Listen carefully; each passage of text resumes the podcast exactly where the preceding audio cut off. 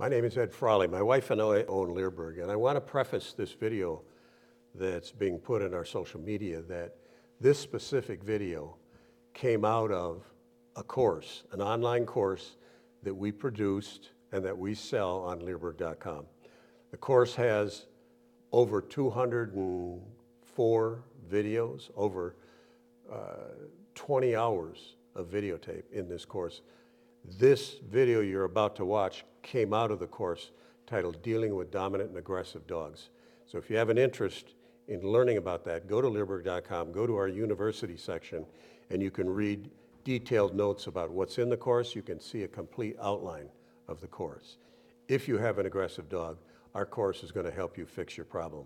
If not fix it, it's going to teach you how to manage your dog's problem. I wasn't going to put this into a video because when I first read it, I thought this can't be true. And I thought somebody was pulling my leg, but the more I read it, the more I think, you know, it might be true. So I'm just going to read it so that people that live out in the country let their dogs run. Hopefully not many people will relate to it, but here we go. We hope you can help us.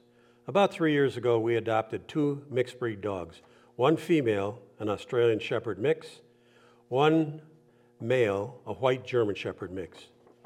Both were about 1 year old.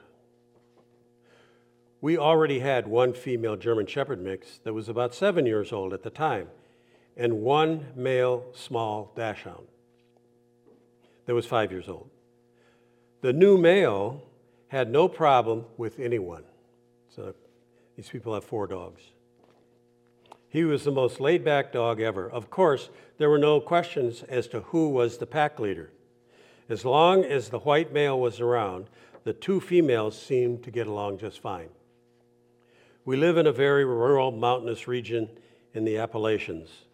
All the dogs are free to come and go as they please. So, this male dog started to bring home deer he had killed. After he was done with it, the two females would get into a fight over the carcass. This fight doesn't happen often, but when they did it, it was awful. And I will say this, the worst dog fights, in my opinion, that I've seen, and maybe it's because I was a breeder and I always had a lot of female German Shepherds when I was breeding, which I don't anymore. But the worst ones were female dogs fighting. The white male is now gone. We don't know what happened to him, but since he was gone and he never came home, the two females have really been having a power struggle.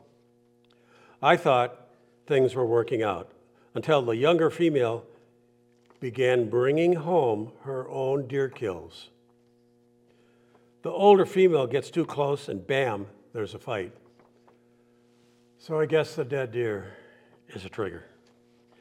I can't afford the vet trips if this continues to happen. So my questions are, since we live where we do with the roaming dogs and wildlife, will these fights ever stop? No, not in your lifetime, not in my lifetime. Do we need to put the younger dog down? No comment. Or is there some kind of training to prevent this? I wonder if they ever heard of a dog kennel. Maybe not. We just had a little girl and are concerned about how safe she will be around the younger dog, not worried about her and the older dog. Can the younger dog adapt to the other circumstances if we give her away? So now these folks want to give this dog away that's been running around the countryside killing deer and then starting a fight with the other dogs because they're fighting over the carcass of the deer. Is there something we can do to have harmony on the mountain again and keep both girls? We are desperate for help. Please respond as soon as you can. So I guess there are people that live in the country that let their dogs run loose and kill wildlife. This is not something that that I can talk about, really. These dogs fight. There is no solution unless they want to bring or put up some dog kennels and learn how to train dogs. Do they have to worry about this dog being with their baby and their young kid? The bottom line is dogs and young kids should never be home or be with each other unless there's an adult supervising. And if she doesn't have time to go out and supervise, then the kid should not be outside. And as the kid grows up, the kid has to learn, the baby has to learn, stay away from these dogs. And the dogs need to learn, stay away from the baby. The dogs cannot interact with this baby. Even if they're running loose in the yard, these people have to teach their dogs to treat this baby as stay away from him. It's out of bounds to come near him. If you do come near him, you're going to suffer the consequences. And they'll learn pretty quick. But still, just because they think that the dogs have learned, it's not an excuse to let her outside with the dogs when she's not there. So, I don't know. I don't understand the mentality of letting dogs loose and running and killing deer. I think we all know what happened to the male German Shepherd. He probably got shot by somebody because he was chasing deer. So I was not going to put this in there, in the course. But I'm going to put it in the course, not because of the fact that these dogs are running loose and killing deer. I'm putting it in the course because of the risk of these people having a baby and then having all these dogs running around.